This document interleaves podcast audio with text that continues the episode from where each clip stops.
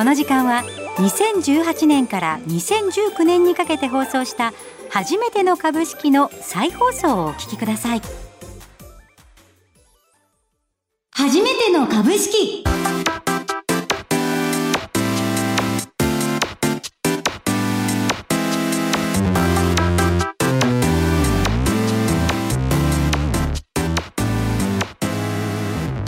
リスナーの皆さんこんにちは。飯村美希です。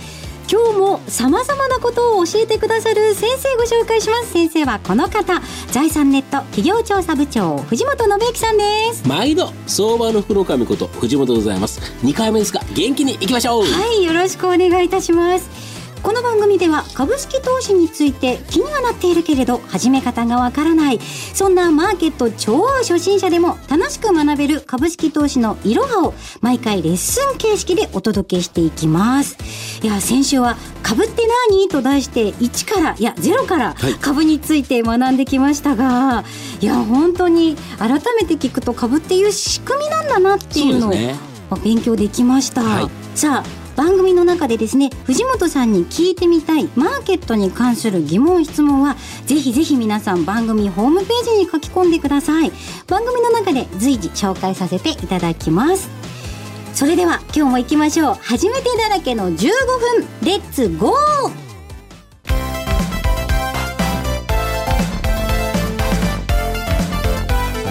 株式レッスン one、two、three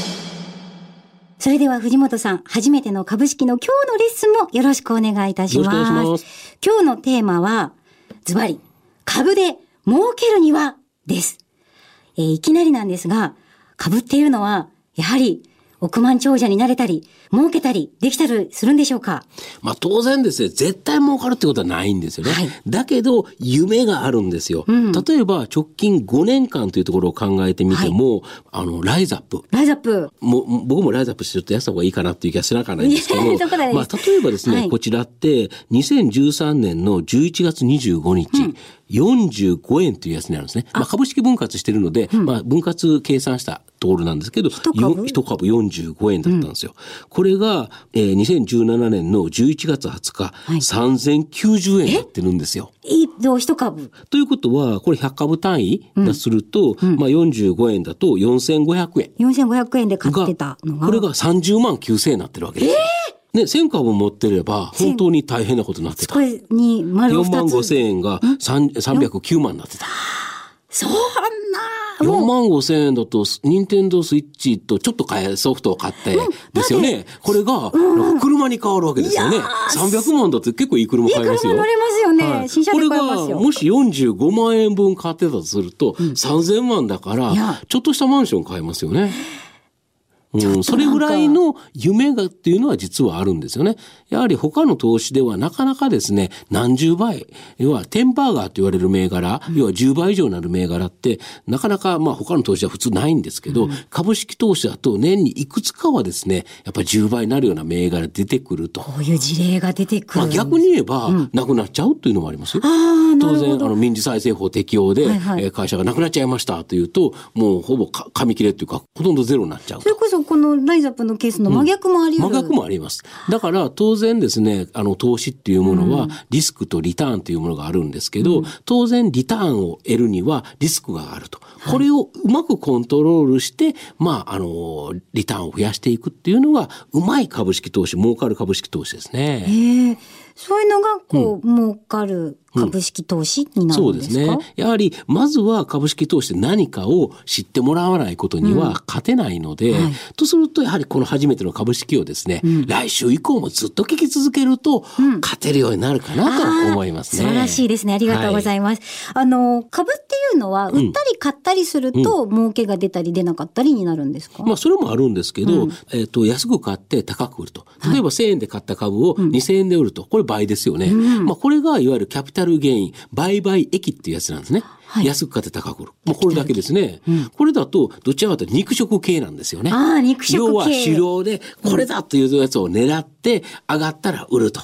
いう形でですね、まあこれ、本当に肉食系なんですけど、もう一つですね、うん、装飾系の株式投資っていうのもあるんですね。うん、これ何かというと、ぼーっと持ってたらもらえるっていうものがあるんですよ。これが前回ですね、お話しした配当っていうやつですね。要は会社が儲かった利益を分配してくれると、配分してくれると、これを、まあ、配当が続いている限り、ずっともらえるので、これインカムゲインとよく言われるんですけど、まあ、これは装飾型ですよね。もう一つは、あの、株主優待っていうですね、まあ、これも全部の会社がやってるわけではないですけど、はい、例えばお食事券が当たったり。うん、え、はい、じゃあその、株主優待っていうのはあれですよね、なんか、うちの企業を応援してくれて、投資してくれてありがとう。そうこれぜひ使ってねっていう。まあ、現金を、利益を配分してくれるのが、いわゆる配当で、例えばその会社のサービスだとか様々なものをプレゼントしてくれる。うん、これが株主優待ですね。全部の会社がやってるわけではないですけど、今は3700ぐらいの上場銘柄のうち、1400銘柄以上ですね、株主優待やってるので、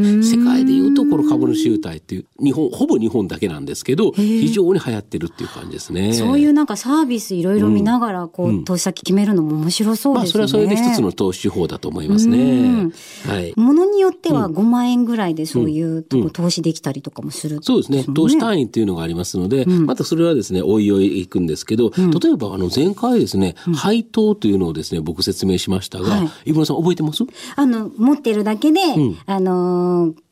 これこれ、これだけ利益が出たから分配するよっていうお金ですよね。で、これは権利確定日っていうのがあって、うん、例えば3月決算企業であると、ほぼ3月末、末日に1日持ってればいいという形なので、うん、まあそれに向かって株価が動いたりするっていうこともあるんですけど、あと、これ前回の繰り返しにはなるんですけど、はい、東証一部の今平均的な配当利回り、うん、配当利回りって何でした？配当利回りは、はい、あの何パーセントとかってやつですね。そうそうそうそう。大体計算式は？えー、えっと、はい、あれですよね。えっ、と、株価？株価。うん、はい。え、さ例えは覚えてます。1000割る10やってってやつですよね。そうです。はい、これは、例えば配当金が10円だった場合は、株価1000円だったと、すると、10円割る1000円で1%。はい、だから、10円のものを得るのに1000円使って1%の配当利回りがあるよっていうのが配当利回りですね。で、それは東証一部で平均だと、だいたい1.99ぐらいなんだよっていう、そうです、そうです。非常に、だから、今、例えば10年国債っていうのが0.065とか、普通預金なんかほとんどつかない状態、うん、これから考えると、まあ、持ってるだけでも結構もらえるという形ですね、うん、ただ貯金するだけじゃちょっともったいないんじゃないのっていう話ですよね、だからやはり株式投資っていうのは、まあ、怖いっていうところあると思います、それは一番怖い理由っていうのは分からないからですよね。ああそうですね。そうですよね。まさに。これを分かるとですね、あのリスクとかいろんなことが分かってくるとその部分の怖さってなくなっていきますから、そういう面で言うと例えば配当をもらう優待をもらうということだけでもですね、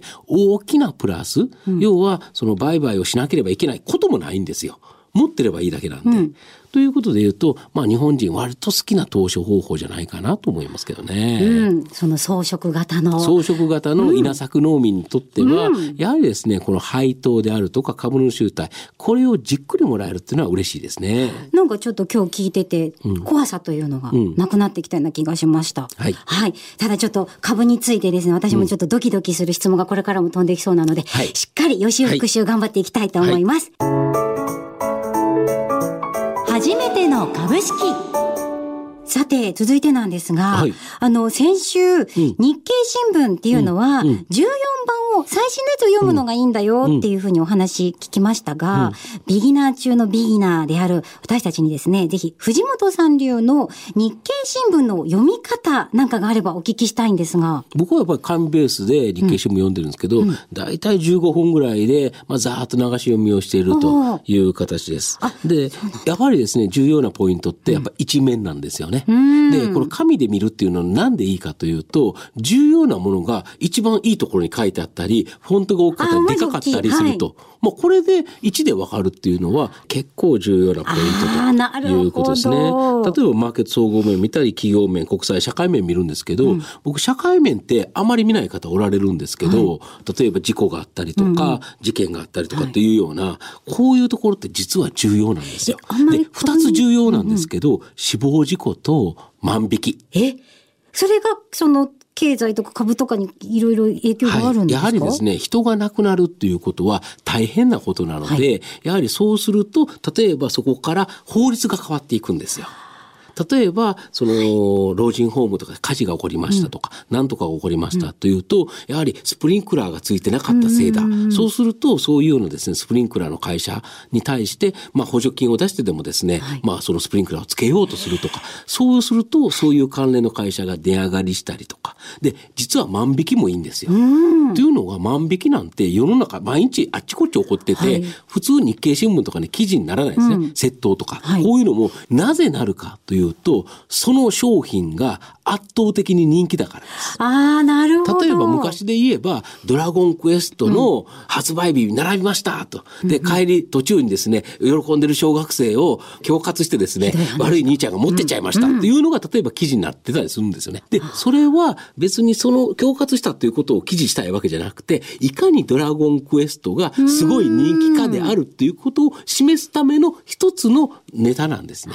とするとそういうのに出るような製品商品サービスというのはものすごい人気だということですよね。とするとやっぱり株式市場でも後々影響が出てくると。いうことですね。いやすごい。あの、正直、あの、スプリンクラーの先の例え話なんかもそうですけど、はいはいはい、そんなに先を見るんですね。そうですね。やはり、世の中が大きく変わる時って、うん、例えばこの働き方改革っていうのも、まあ、電通の彼女の事件、事故、これがあったからですよね。あそこから世の中が大きく変わっていくっていうことで、やはり人が亡くなるっていうことは非常に大変なことなので、それで世の中がどう変わっていくかを判断する。うん、そうすると、実はそれに対してなんか影響力のある会社、プラスになる会社、あるんですよね。なるほど、うん、勉強になりました。ありがとうございました。はいお送りしてきました初めての株式いや今回も本当にちょっと衝撃的な話が多かったですがえこの番組では皆さんからもメッセージを募集しております。え藤本さんに聞いてみたいマーケットや投資に関する質問ぜひ送ってください。今更聞けない株式投資への疑問ぶつけてみませんか？ご質問は番組ウェブサイトで随時募集中です。ページ右側にある番組宛てメール送信フォームからメッセージを送ってくださいね。簡単なことでもいいのでぜひくださいはい。ぜひぜひいろいろくださいね。さあそれではここまでのお相手は藤本信之と飯村美希でお送りしました。それでは皆さんまた来週お会いしましょう。来週もよろしく。